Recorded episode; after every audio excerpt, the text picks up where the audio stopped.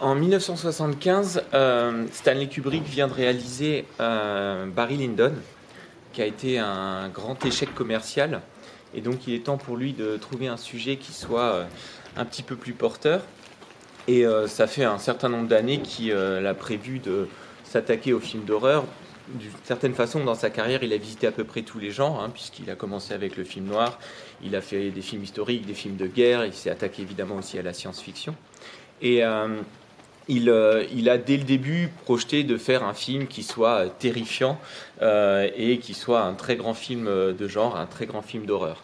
Euh, il n'a pas eu trop d'idées et euh, la Warner lui propose de réaliser euh, L'Exorciste au début des années 70, qui va refuser, et lui proposera aussi L'Exorciste 2. Mais en tout cas, le succès du premier film de Friedkin en 73 va vraiment le motiver et lui dire qu'il s'agit d'un bon filon et qu'on peut essayer de combiner le cinéma d'auteur et le film d'horreur. Il va donc euh, lire plusieurs, euh, plusieurs documents et euh, on lui propose de lire sur épreuve le roman Apparaître de Stephen King qui sort en 78. Donc lui, il le lit sur épreuve avant sa parution et il le couvre d'annotations et il y voit un sujet qu'il décide d'adapter.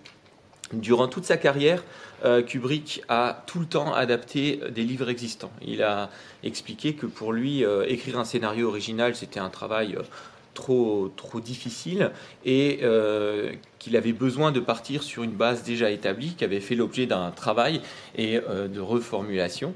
Et euh, il explique aux gens avec lesquels il travaille, parce qu'il est toujours dans un travail de, de coécriture, qu'il a besoin d'un roman qui soit bon, mais jamais qui soit parfait, parce que son objectif, lui, c'est de le rendre encore meilleur à l'écran. il y aura une exception dans sa carrière, c'est le roman de Nabokov, Lolita, qu'il considère lui-même vraiment comme un chef-d'œuvre pour le coup. Sinon, à chaque fois, il va chercher des œuvres qu'il trouve extrêmement intéressantes, mais dans lesquelles il trouve surtout qu'il y a un potentiel à faire une œuvre qui, euh, du point de vue cinématographique, sera pour lui euh, encore meilleure, si vous voulez. Il euh, fait la connaissance d'une romancière qui s'appelle Diane Johnson, avec laquelle il avait prévu de travailler d'adapter notamment un de ses romans. Et il découvre qu'elle donne des cours de littérature gothique à Berkeley. Et euh, ils ont de très longues discussions, comme c'est souvent le cas euh, lorsque euh, Kubrick commence à travailler avec des collaborateurs. On ne parle pas du tout du, roman au départ, mais de longues réflexions sur ce qu'est le genre, ce qu'est le gothique, ce qu'est l'horreur. et puis il commence à, à travailler l'adaptation du livre, pour laquelle il va faire vraiment un très grand nombre de modifications. La première, c'est de recentrer vraiment le sujet sur le personnage de Jack, euh, et son conflit intérieur, son travail avec euh, l'écriture, avec l'inspiration, et euh, de reléguer un petit peu de côté le combat entre l'instance de l'autel qui représenterait le mal et le jeune Danny qui représenterait les forces du bien, si vous voulez. L'autre élément qui va contribuer à une grande modification, c'est des coupes massives dans le roman, c'est toujours le cas, mais là, sur ce sujet-là, il s'agit d'élaguer tout ce qui est de l'ordre des explications psychologiques euh, que Stephen King a abondamment mis dans son ouvrage et que Kubrick trouve très bavarde donc de longues considérations sur son combat avec l'alcool, par exemple, l'alcoolisme de son propre père, les rapports de Wendy et sa mère, etc. Donc il y a beaucoup d'éléments qui vont être mis de côté de façon à densifier un petit peu euh, l'approche et éviter tout ce qui serait de l'ordre de l'analyse euh, psychologique à outrance. Le travail donc euh, se fait et il va aussi modifier le personnage de, Wendy, hein, qui dans le, dans le roman est une femme beaucoup plus forte, qui a une, véritable personnalité. Là, il va en faire une femme assez irritante, de façon à mettre d'une façon assez ambivalente le spectateur un peu du côté euh, de Jack euh, à certains moments, en voyant cette femme hein, dénuée de toute réplique et qui passe un peu son temps à gémir et de manière de plus en plus euh, expressive au fur et à mesure du film. Donc le, casting se met en place. Pour Jack Nicholson, c'est pas un problème. Il était de toute façon prêt à faire n'importe quel film avec Nicholson. Il avait auparavant été contacté pour le grand projet de, Kubrick, qui a été Napoléon. Hein, sur lequel il a travaillé pendant de très nombreuses années. Il a accumulé une documentation colossale et le film ne s'est pas fait parce que un autre film sur le même sujet a été un très grand échec et donc il a dû renoncer et c'est la raison pour laquelle il, fait Barry Lyndon après ça. Donc Nicholson est prêt à travailler avec, avec Kubrick et pour les autres rôles, donc Shelley Duval qui joue le personnage de Wendy est une euh, star un peu montante à Hollywood à ce moment-là. Elle, est, euh, elle vient de jouer dans quelques films de Robert Altman et euh, Kubrick la considère comme étant vraiment intéressante pour le rôle, même si elle devra faire un rôle qui ne correspond pas tellement à ce à quoi elle a été habituée. En ce qui concerne Dani, c'est une c'est par petite annonce qu'ils font un gigantesque casting sur, euh, sur le pays entier. Il y a 5000 enfants qui sont vus par les collaborateurs de Kubrick. Et euh, c'est le jeune Danny Lloyd donc, qui va obtenir euh, l'audition. Il n'a il a jamais joué auparavant.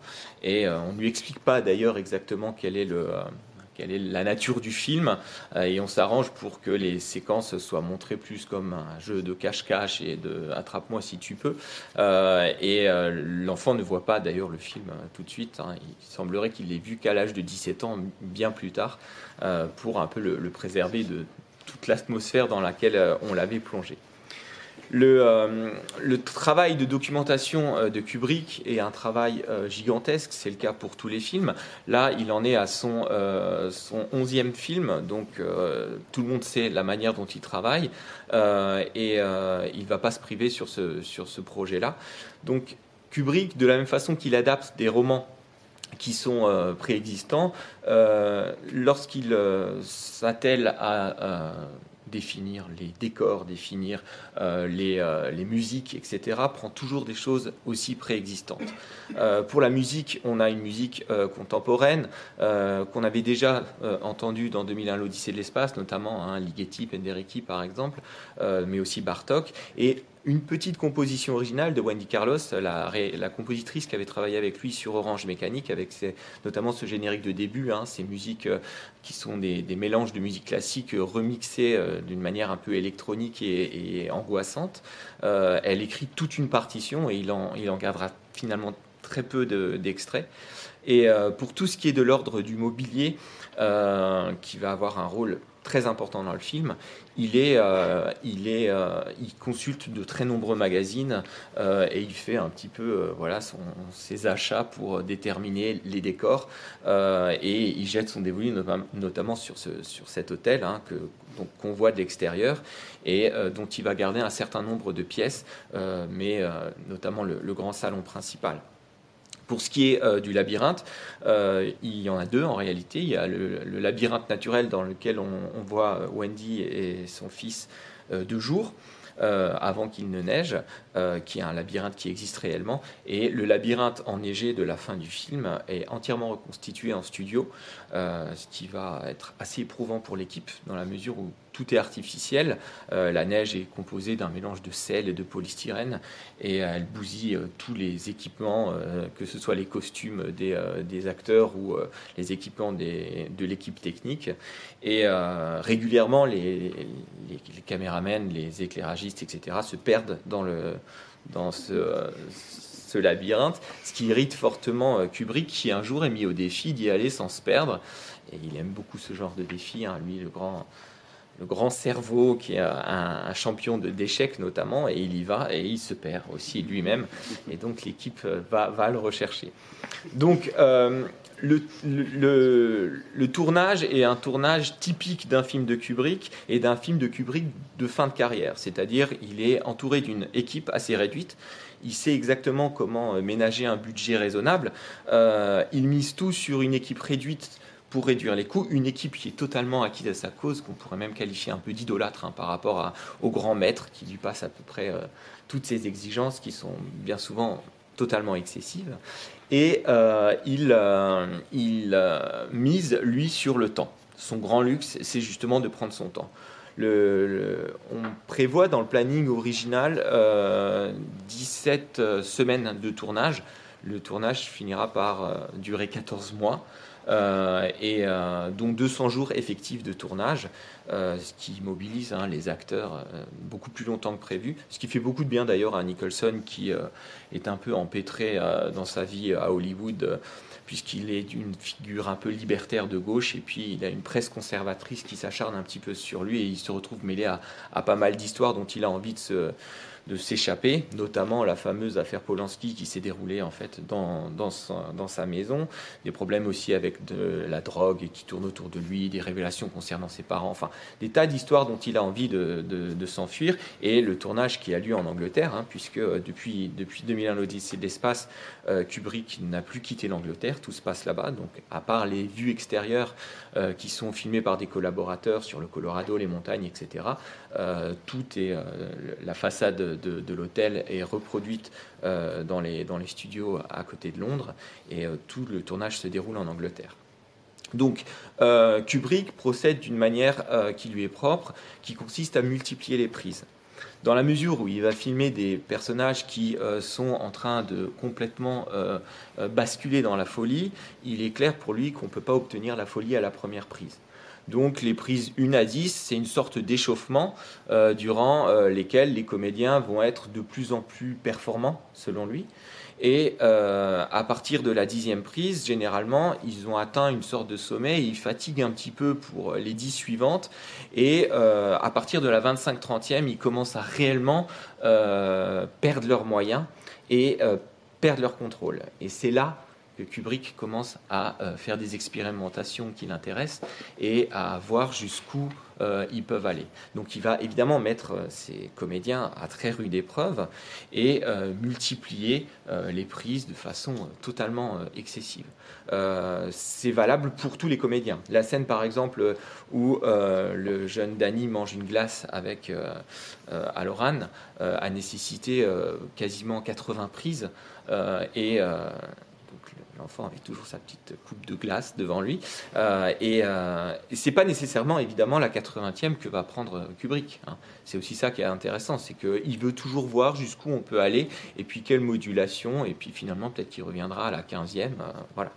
C'est valable évidemment pour toutes les scènes de conflit aussi, euh, les moments où euh, euh, Jack se retrouve face à lui-même, la scène où il est au bar et il boit de l'alcool pour la première fois, elle aussi a nécessité 80 prises. Une plus difficile à tourner, celle où le personnage qui joue à Loran, donc Scatman Crosser, se prend la hache dans le ventre a nécessité elle aussi une quarantaine de prises, au point que Jack Nicholson, qui le connaissait pour avoir travaillé avec lui sur d'autres films, a fini par supplier euh, Kubrick d'arrêter les prises pour ce pauvre homme qui approchait des 70 ans et qui euh, faisait tout ce qu'il pouvait, même si euh, l'acteur en question était absolument ravi de travailler pour Kubrick. Et le record est établi par la fameuse scène de montée d'escalier où Wendy éloigne son mari avec sa batte de baseball qui euh, a nécessité 127 prises, qui est euh, d'ailleurs inscrite au Guinness Book des, records, hein, euh, et qui là aussi a été absolument exténuante pour les comédiens, puisqu'ils tournaient en une seule prise toute cette montée d'escalier, et que ça c'est Shelley Duval qui en parle dans, dans, des interviews, la prise à elle seule durait 16 minutes. Et, et donc ils ont mis trois semaines à tourner uniquement cette séquence-là. Ce qui fait que la manière dont euh, le personnage de Wendy est totalement euh, exsangue euh, et, au bout de, ses nerfs correspond vraiment évidemment aussi à l'état de la comédienne elle-même, évidemment. Donc cette ambiance évidemment est, assez particulière, d'autant que Kubrick a aussi une logique de travail qui consiste en une réécriture permanente. Lorsqu'il arrive euh, sur le plateau, euh, il a des idées, mais il expérimente beaucoup. Hein. il change d'objectif, il regarde ce que ça pourrait donner, et euh, il passe son temps à réécrire le scénario, au point qu'il a mis en place un système qui consiste à imprimer le scénario sur une feuille de couleur pour être sûr que tous les collaborateurs et les comédiens ont la même couleur au même moment pour avoir la bonne version. Il y a un documentaire extrêmement intéressant qui a été réalisé par Viviane Kubrick, la fille du réalisateur, qui donc est autorisée à filmer le, faire un, making-of du, tournage, parce que le tournage, évidemment, est totalement verrouillé. Hein. Il, y a, une, culture du secret chez Kubrick qui est absolument gigantesque. Donc personne ne sait ce qui se passe, sauf que ça dure extrêmement longtemps et beaucoup plus longtemps que prévu. Et sur ces images, on voit donc euh, Kubrick hein, qui écrit régulièrement, qui donne des nouvelles versions, et Nicholson qui explique que chaque fois qu'il pense avoir la bonne couleur, il se rend compte que d'autres ont une nouvelle couleur et que ça ne cesse jamais euh, de se modifier. Euh, et c'est notamment dans cette façon de travailler qui va aussi traiter Shelley Duval de manière assez singulière, quasiment comme euh, finalement Jack Torrance traite son épouse. C'est-à-dire que progressivement, il réécrit son rôle, il appauvrit euh, son rôle. Lorsqu'elle signe pour le film, elle a un rôle qui est quand même beaucoup plus conséquent, notamment au niveau de ses répliques. Et euh, il l'isole assez nettement, on le voit hein, dans la manière dont il lui donne des directives, dont il lui parle, et elle, est dans, elle, dans un état pratiquement paranoïaque où elle a tout le temps le sentiment de faire comme elle devrait et d'avoir autour d'elle des gens qui euh, lui demandent davantage et qui sont insatisfaits et irrités euh, de ses performances. Euh, elle en parle avec une certaine lucidité, elle explique qu'elle comprend la méthode, qu'elle est extrêmement éprouvante, mais qu'elle en gros, la, fin justifie les moyens, même si après ce film-là, elle ne tournera pas grand-chose d'autre. Et euh, elle a une petite carrière à la télévision, mais assez modeste. Et certains prétendent qu'elle aurait été quand même assez traumatisée par ce tournage et que ça l'aurait euh, euh, voilà, fait envisager des rôles beaucoup plus confortables et, moins de, premier plan par la suite. Autre élément sur ces réécritures, euh, dès la sortie du film, Kubrick euh, va continuer en fait les modifications. Il a un premier montage qui sort, il y a, et après le premier week-end euh, d'exploitation de, aux États-Unis, il décide de couper une scène assez importante, qui est en fait l'épilogue, qui se passe après l'image que nous voyons là pour la fin, cette fameuse photographie, où on voit donc Danny et Wendy à l'hôpital et Ullman venir euh, leur parler, donc euh, celui qui a fait l'entretien d'embauche à, Jack, et euh, leur expliquer qu'on n'a pas retrouvé le corps de Jack, leur proposer son aide, etc. Et lorsqu'il sort, il croise Danny en train de jouer, et il lui dit Ah tiens, tu avais oublié ça à, l'hôtel, je te l'ai ramené, et il lui tend la fameuse balle jaune qui avait glissé sur le tapis et qu'il avait attiré ensuite vers la fameuse chambre 237 ce qui laisse supposer hein, que ce tenancier de l'hôtel est lui-même une émanation et qu'il est tout à fait euh, au fait de tout ce qui s'est passé, etc., et qui rajoute une sorte de petit twist final euh, supplémentaire. Le film euh, est accueilli aux États-Unis de façon assez mitigée et Kubrick décide de couper 25 minutes supplémentaires avant l'exploitation en Europe. Euh, et donc il y a beaucoup de scènes qui, ne figurent pas, dont la longue scène euh, d'examen médical avec le médecin euh, de Danny au départ, qui, n'apparaissait pas dans, le montage européen, et qui explicite de manière très claire et dès le départ justement un profil psychologique, l'enfance de, de Danny, etc. Euh, donc le, film euh, est finalement entre deux eaux et c'est ce qui explique euh, un succès relativement mitigé à sa sortie. Les cinéphiles attendent un chef-d'œuvre de film d'auteur extrêmement exigeant et puis les autres attendent un super film d'horreur avec une star et donc chacun doit faire des concessions par rapport à ses attentes. D'autant que Stephen King déteste le film. Euh, il le trouve euh, pas du tout, euh, évidemment, dans la lignée de ce qu'il a écrit. et les modifications sont nombreuses. Une autre modification de taille, c'est celle de la fin, puisqu'à la fin du livre, la, chaudière, qui a une place très importante dans le livre, fait exploser l'hôtel qui finit voilà, en flammes, alors que le film de Kubrick finit dans la glace, ce qui semble être une déclaration très nette d'indépendance par rapport évidemment au livre, et au point que Kubrick finira par euh, réaliser sa propre version, enfin la produire en tout cas, sous la forme d'une mini-série, un téléfilm de 5 heures, qui est là pour le coup euh, vraiment la version ultra fidèle à, son roman et qui euh, n'a pas laissé grand souvenir dans les mémoires, il faut, quand même le reconnaître. Ensuite, comme souvent, hein, le film est devenu un film vraiment culte et extrêmement important. C'est de loin dans, la carrière de, Kubrick son plus grand succès commercial.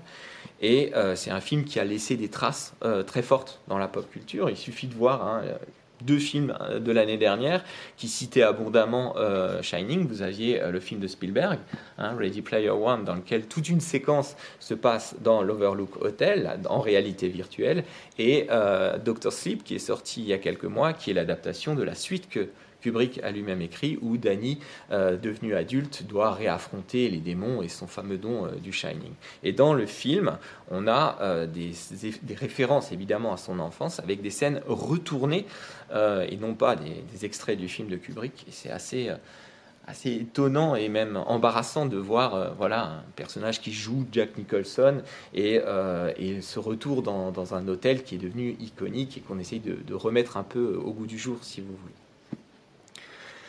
Donc, euh, pour ce qui est des, grandes lignes d'analyse sur le film, il y a plusieurs, euh, plusieurs angles par lesquels on peut le prendre. C'est d'abord évidemment un film euh, de mise en scène. On sait à quel point évidemment Kubrick donne de l'importance à, cette, dimension-là. Et c'est un film sur l'architecture. Hein. dès, le départ, Kubrick a voulu faire un film qui fonctionne sur l'appréhension de l'espace.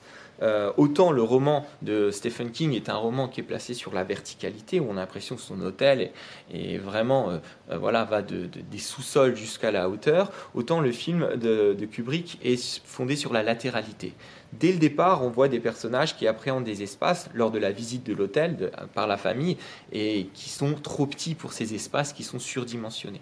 C'est des éléments euh, qu'on revoit en, continu et qui euh, ont des incidences dans la mise en scène de Kubrick, qui utilisait volontiers hein, des objectifs à grand angle pour mettre en valeur davantage des espaces que euh, les personnages, qui sont parfois quasiment déformés et qui n'occupent pas une place dans laquelle ils ont l'air d'être réellement là où il faut.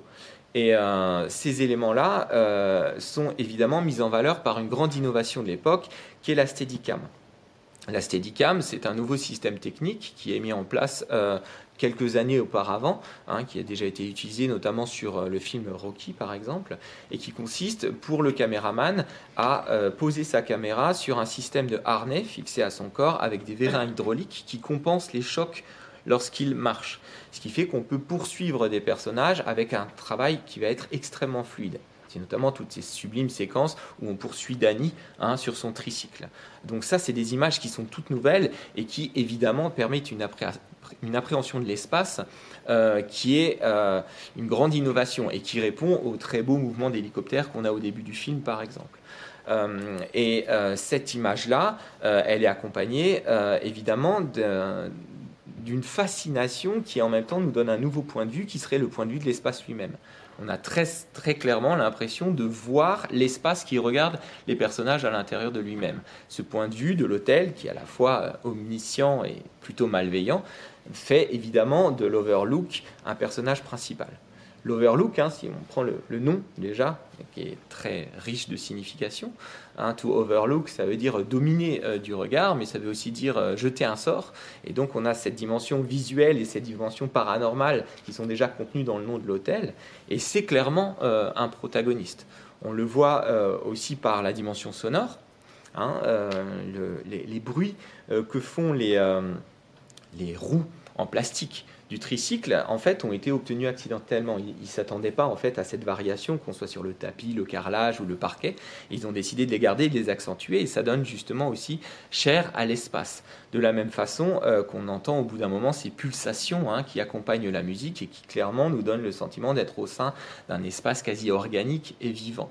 Euh, on remarquera d'ailleurs que euh, la plupart du temps, quand on voit des objets branchés, ils n'ont pas de câble électrique comme si l'hôtel était alimenté, hein, auto-alimenté, avait sa propre énergie, les téléviseurs notamment. Vous avez ce grand téléviseur qui est posé au milieu du salon et en fait, il n'y a aucun câble qui le relie à quoi que ce soit. Donc on joue de plusieurs indices comme ça sur un, espace qui serait, euh, qui serait immanent, qui aurait sa propre personnalité. Dernier élément évidemment très important, c'est euh, l'histoire hein, euh, du lieu qui voilà, alimente pas mal de conversations. Euh, et qui est euh, mis en place aussi par un, dédoublement de l'espace à travers la pluralité des miroirs qu'on peut trouver. Les miroirs sont sur toutes les façades. Hein. Il n'y a, pas une pièce dénuée de miroirs. Et à chaque fois, elle donne une profondeur, elle nous donne de fausses interprétations sur certains espaces, notamment lorsque Wendy amène le petit déjeuner à Jack. Hein. il, y a, une mauvaise interprétation sur la place où il est parce qu'en fait on le voit dans un miroir. Et cette démultiplication de l'espace, elle va s'enrichir en plus d'une démultiplication temporelle, puisque euh, on va insister sur euh, le passé euh, de cet hôtel. On évoque au début hein, le fait qu'il a été construit sur un cimetière indien. Donc ça, c'est un petit poncif euh, du genre euh, avec lequel s'amuse évidemment euh, Kubrick, qui d'ailleurs le double, puisque vous avez les dessins Navarro aussi dans l'hôtel Colorado, par exemple, mais qui ajoute aussi une, atmosphère intéressante sur l'idée que dans les sous-bassements, il y aurait des choses qui soient menaçantes et qui renvoient aussi évidemment à cette idée de l'histoire de cette jeune nation qu'est la nation américaine et qui aurait été fondée dans le massacre des minorités avec euh, cette idée que finalement, quand on est dans l'hôtel, on a plus à craindre finalement de ce qui se passe sous l'hôtel que des agressions extérieures. Ce qui symbolise, bien entendu, ce qui va se passer au niveau euh, familial. Le père fondateur Jack au sein de sa famille est celui par qui euh, le mal va arriver, d'une certaine manière. Donc la dimension temporelle de l'histoire, elle va évidemment progressivement euh, gagner et à mesure que le récit avance, le passé de l'hôtel va ressurgir dans des séquences de plus en plus explicites euh, et qui euh, le font revivre une époque qui semble être vouée à se répéter éternellement. Face à cet hôtel-là, à ce personnage principal, vous avez le protagoniste qui vient dans cet hôtel a priori pour la première fois et qui est Jack. Et Jack, c'est un écrivain. Et le thème de l'écriture est évidemment central dans l'œuvre. Alors, on peut euh, gloser pendant des heures en faisant des parallèles évidents entre le personnage de Jack et la personne de Kubrick. Hein. Euh, Jack qui euh, travaille compulsivement sur sa machine à écrire, Kubrick qui sur les plateaux errait de la même façon en n'ayant aucun soin de sa personne, avec une barbe hirsute et qui passait son temps à réécrire aussi. Il y a beaucoup de choses à dire. Cette fameuse scène dans laquelle Wendy découvre hein, cette ligne indéfiniment répétée pourrait évidemment être euh, comprise comme une allusion aux prises infiniment répétées de Kubrick lui-même lors du tournage. Donc tous ces éléments montrent évidemment que euh, Kubrick se regarde aussi un peu lui-même dans cette figure du créateur. Et ce créateur, c'est un homme plutôt arrogant, qui est sûr de lui, on le voit dans l'entretien, par exemple, qui se soucie assez peu de savoir si sa femme et son fils seront bien dans cet hôtel. Pour lui, c'est une évidence. Ce qui compte, c'est d'avoir la tranquillité, parce que il s'imagine comme une espèce, voilà, d'artiste qui a besoin d'isolement pour pouvoir créer. Euh, on voit très bien que c'est une activité nouvelle, que c'est quelque chose sur lequel il se fait probablement beaucoup d'illusions. Et euh, la scène dans laquelle il commence à travailler hein, le montre dans une posture très symbolique lorsqu'il découvre cette maquette du, euh, du labyrinthe, on le voit qui surplombe un espace et qui euh, très clairement est dans une posture de démurge de Dieu créateur, d'autant plus qu'il arrive à enfermer dans cet espace les petites figures par un effet assez saisissant hein, de, sa propre famille qu'il contemple de haut. Donc on voit là le moment de démesure, du bris clairement, qui va conduire ce personnage à une forme évidemment d'excès et après de châtiment. Parce que euh, lorsque on, regarde les problèmes euh, de, Jack, sa fameuse crise d'inspiration, c'est que euh, dès qu'il se bat avec l'inspiration, il se bat en réalité avec lui-même. L'espace trop grand dans lequel il écrit semble être une, une euh, matérialisation du vide gigantesque qu'il y a en matière d'inspiration. Beaucoup d'idées, aucune de bonne, il n'a rien à dire, et la manière dont il frappe les cloisons avec sa balle, qui selon le biographe officiel d'ailleurs de Kubrick correspond à la façon dont lui travaillait dans sa jeunesse lorsqu'il essayait d'écrire aussi, euh, euh, montre évidemment la manière dont il frappe aussi sur les cloisons de sa propre, de sa propre boîte crânienne pour essayer de trouver quelque chose. Et tous les éléments euh, qui suivent ces crises d'inspiration le voient confronté à lui-même, notamment évidemment par le biais des miroirs, où chaque fois qu'il parle à un personnage qui a l'air d'être une hallucination, on le voit en train de parler face à un miroir. Que ce soit Lloyd au bar, hein, en face de lui c'est un miroir, et surtout cette scène dans euh, les toilettes où euh, il y a un vrai problème. On sent très bien que Jack ne regarde que très, rarement, très rarement pardon, Grady, mais qui regarde juste à côté, et on sait qu'à côté, il y a son propre reflet, qu'on ne voit par contre jamais en contre-champ. Donc très clairement, c'était un personnage qui est face à lui-même, face à ses démons, face à son pire ennemi, qui est lui-même, et notamment dans son combat, évidemment, contre son addiction et ce démon qui est l'alcool. Et euh, la manière dont il évolue va évidemment montrer un personnage qui va progressivement perdre la raison. Mais il y a un élément qui a été coupé euh, dans le scénario qui euh, explique la façon dont il passe de cette crise d'inspiration à un moment où il va frénétiquement se mettre à écrire. Nous, euh, là, dans la, version qu'on a, on ne peut pas réellement comprendre pourquoi subitement il se met à écrire, à moins évidemment de dire que bah, voilà, c'est la folie, c'est facile, en réalité, si vous regardez bien, dans le bureau, enfin sur cette gigantesque table sur laquelle il écrit, il y a toujours un énorme pavé, un gros, une sorte de grimoire qui souvent est ouvert et sur lequel sont collés des morceaux de, des, pièces de journaux, des extraits d'articles. Dans le scénario euh, prévu euh, avant tournage, on devait voir Jack descendre dans la cave euh, de l'hôtel, dans les sous-sols, et trouver cet ouvrage qui en fait recense toute l'histoire de l'hôtel sous forme de coupure de presse. Et il décide, une fois qu'il consulte cet ouvrage, de euh, s'atteler à l'écriture de l'histoire de l'hôtel.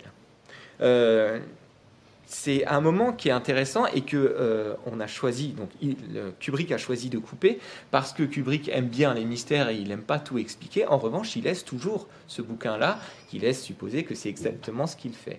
Que devient donc le personnage euh, d'auteur? Il devient une sorte de scribe au service de l'hôtel. Hein, il devient l'archiviste, celui qui euh, écrit l'histoire, et plus il avance, plus il euh, perd de son individualité. À mesure qu'il rentre dans cette création-là, il devient une sorte de coquille vide. Et si vous regardez la façon dont il évolue dans, sa façon de parler, euh, il euh, devient une sorte de euh, livre de citations qui ne lui appartiennent pas. Quand il commence à réellement perdre la raison et qu'il fracasse cette fameuse porte, il cite les trois petits cochons. Lorsqu'il dit à Wendy Light of My Life, c'est une citation aussi du fameux Nabokov, Lolita. Et euh, les phrases hein, Wendy, I'm home, c'est un extrait de I Love Lucy, une série des années 60. Euh, et euh, is Johnny, c'est l'entame de, du Johnny Carson Show, hein, qui est une émission extrêmement connue aux États-Unis. Donc il devient une espèce de réceptacle comme ça à citations qui ne lui appartiennent plus. Donc il a perdu tout son talent d'auteur, il est devenu hein, euh, celui qui à la fin ne sait même plus parler puisqu'il ulule, hein, euh, il est en train de hurler comme ça, comme une espèce d'animal au sein du labyrinthe. Donc on voit un personnage qui était une sorte de démiurge au départ et qui devient une créature complètement vidée. Face à lui, on a l'enfant. L'enfant qui lui a une histoire, puisqu'il euh, a ce traumatisme originel hein, d'avoir été frappé par son père, et puis lui, il a un imaginaire puisqu'il a cet ami imaginaire et il a ce don du Shining qui lui permet justement de rentrer en contact avec d'autres. Euh, et la figure de Danny, c'est euh, une figure qui est en fait aux antipodes radicales de son père. Il a la possibilité d'accéder à des images qui sont des témoignages de l'histoire de l'hôtel, notamment ces deux petites filles qui ont été massacrées et qui l'avertissent de ce qui l'attend. il a la capacité de contacter Aloran à distance. Et euh, il a aussi une grande capacité qui est celle d'arpenter l'espace. Toute la manière dont Danny euh, arpente à plusieurs reprises hein, euh, tous les étages avec son tricycle le rend capable de cartographier l'espace et de se l'approprier. Alors que Jack est dans un espace où l'hallucination et la réalité se mélangent en permanence. lui, euh, Danny est capable de déterminer qu'est-ce qui est de l'ordre du passé, qu'est-ce, qui est de l'ordre du présent et comment est structuré l'espace. Et ça explique la façon dont il va réussir à s'en sortir. C'est-à-dire que lui a un regard lucide et il a un imaginaire qui va lui permettre de se sauver. Ce qui explique la façon dont euh, la, narration euh, va se construire. On a d'abord un phénomène extrêmement classique dans le film d'horreur qui est la réduction la réduction de l'espace d'abord. Vous avez ces très beaux plans vus d'hélicoptère où on voit la nature, hein, avec ce plan qui euh, dès le départ se clive et, euh, crée euh, par cette inclinaison quelque chose qui déjà suscite le malaise en accord avec la musique. Puis on voit les montagnes, puis l'hôtel, puis à l'intérieur de l'hôtel le salon Colorado un peu trop grand, puis des pièces de plus en plus réduites jusqu'à évidemment cette impasse finale qui est le labyrinthe. Parallèlement, on a aussi une réduction du temps, les cartons l'indiquent très bien, hein, un mois plus tard, puis des jours de la semaine, puis les horaires, c'est quelque chose qui est évidemment réduit. Mais en parallèle de ça, pour créer justement ce malaise propre au film d'angoisse, euh, Kubrick euh, met des expansions. Vous avez une première expansion qui est une expansion euh, temporelle, puisque la réduction du rythme se double aussi d'une temporalité qui est de plus en plus orientée vers le passé et qui crée des espèces d'appels d'air où les lieux progressivement s'ouvrent sur une nouvelle temporalité avec des scènes de plus en plus explicites jusqu'à ce bal notamment et euh, jusqu'à un délire euh, totalement baroque sur euh, l'imagerie horrifique, notamment dans la façon dont Wendy voit hein, cette galerie de, squelettes poussiéreux totalement ridicule et qui d'ailleurs faisait partie des images coupées à l'origine pour le cut européen. on peut vraiment se poser la question de, de l'intérêt de ces images-là. On pourrait éventuellement les rattacher à ce que dit Jack de sa femme au début en disant est, euh, voilà, elle est fanatique des films d'horreur, et il semblerait que cette horreur-là corresponde un petit peu à son imaginaire à elle, si vous voulez. Hein, l'hôtel offre euh, finalement euh, à ceux qui l'arpentent l'imaginaire horrifique qui les habite déjà. et évidemment, la dernière, la dernière expansion, c'est celle d'un espace mental. L'espace mental, c'est celui de Jack qui s'ouvre à la folie et qui va devenir le réceptacle de l'hôtel. Hein, avec cette idée d'une sorte de pacte faustien, très clairement. Hein. Il dit qu'il donnerait euh, son âme au diable pour un verre de bière, et puis le verre apparaît, et ensuite il dit à Wendy, j'ai signé un contrat pour rester dans l'hôtel, euh, et on voit très clairement qu'il est, est, devenu l'esclave de cette entité. Et euh, de l'autre côté, évidemment, l'espace mental de, du fils, ça va être la capacité à utiliser ce fameux don du Shining pour pouvoir s'en sortir et se sauver. Et euh, la lutte entre les deux devient une lutte très intéressante d'un point de vue symbolique, qui oppose d'un côté le père, celui qui écrit, et le fils, celui qui voit celui qui a réussi à cartographier notamment les espaces.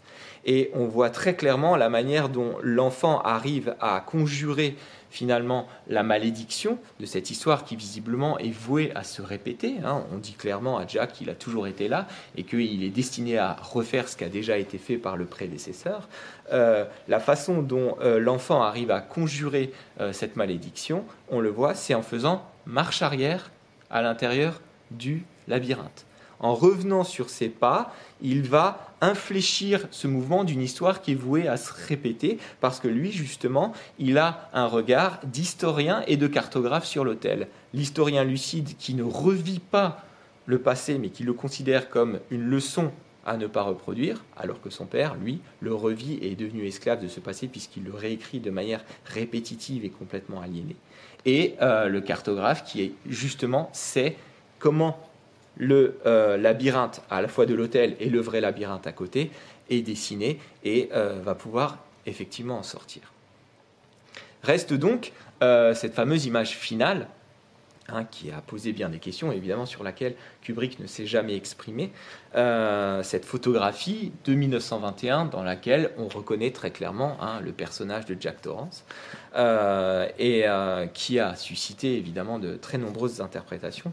Euh, le film est aussi devenu culte pour ça. Hein. Il y a un nombre incalculable de, théories qui ont été faites sur le film. Il y a d'ailleurs tout un documentaire qui s'appelle Room 237 qui recense un certain nombre de ces théories, certaines étant particulièrement farfelues, notamment comme quoi le film serait une, une évocation de la Shoah avec l'année 1942 qui apparaîtrait partout, parce que notamment il y a une machine à écrire allemande, hein.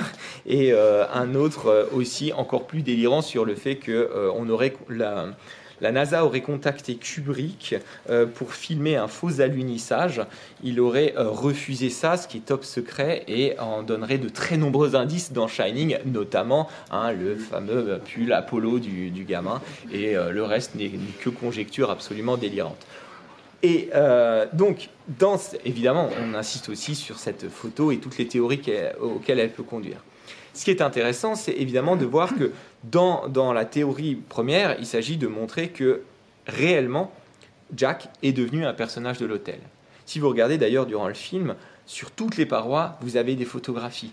Hein, euh, noir et blanc comme ça. Et quand on connaît le film, eh bien, on y est attentif et on se dit tiens, c'est peut-être là qu'il y a la photo de lui-même. Et en fait, on se rend compte qu'il y en a une, y en a absolument partout. Donc évidemment, c'est quelque chose qui, euh, qui, euh, incite à se dire qu'il a fusionné avec l'hôtel et qu'il est devenu un personnage de l'hôtel de manière paranormale.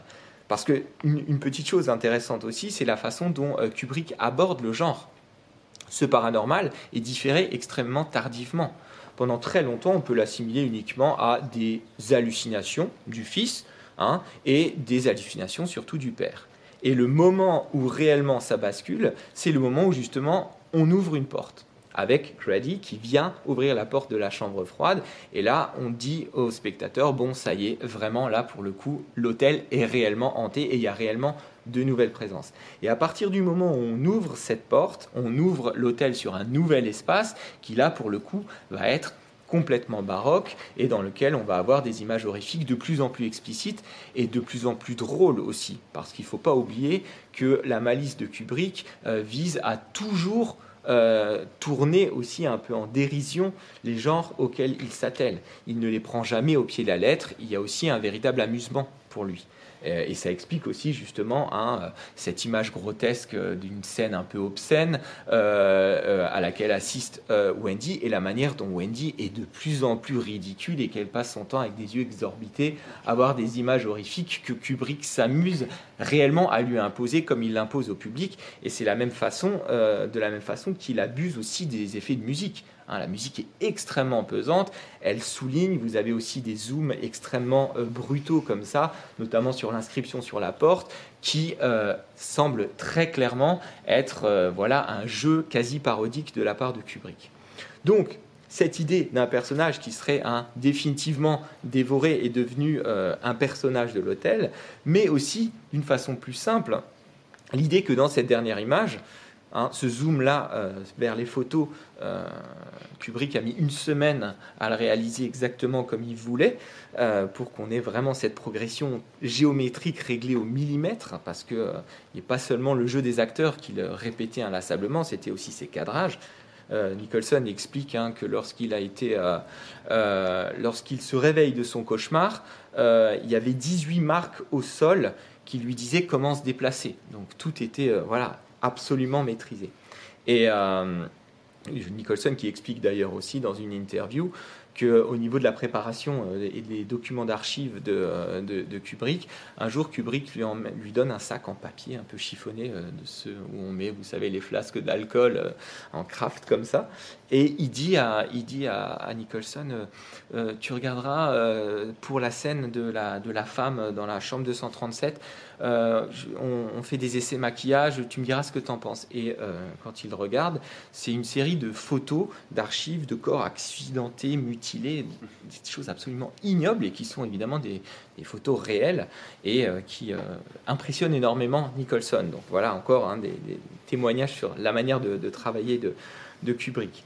Et ce qui reste à la fin, dans cette dernière image, c'est clairement, évidemment, cette, cette malice de la part de euh, Kubrick qui veut qu'on ait qu'une envie, c'est de revoir le film pour se demander s'il y avait des indices qui nous conduisaient à établir cette présence cyclique et, éternellement répétée du personnage. Et euh, voilà, ici Kubrick nous a emmenés dans son labyrinthe à lui, et il vous montre que euh, certes, il s'est comparé à cet auteur qui était Jack, mais lui, en tant que cinéaste, il estime avoir gagné la partie. Gagné la partie contre son personnage d'auteur, mais gagné aussi en tant que maître des lieux, en tant que maître justement de ce labyrinthe fascinant qu'est le film, et peut-être même en tant que cinéaste contre l'auteur Stephen King, qui euh, faisait exploser les lieux, alors que lui les laisse intacts et toujours aussi fascinants et nous donnant envie euh, d'y retourner inlassablement. Merci de votre attention.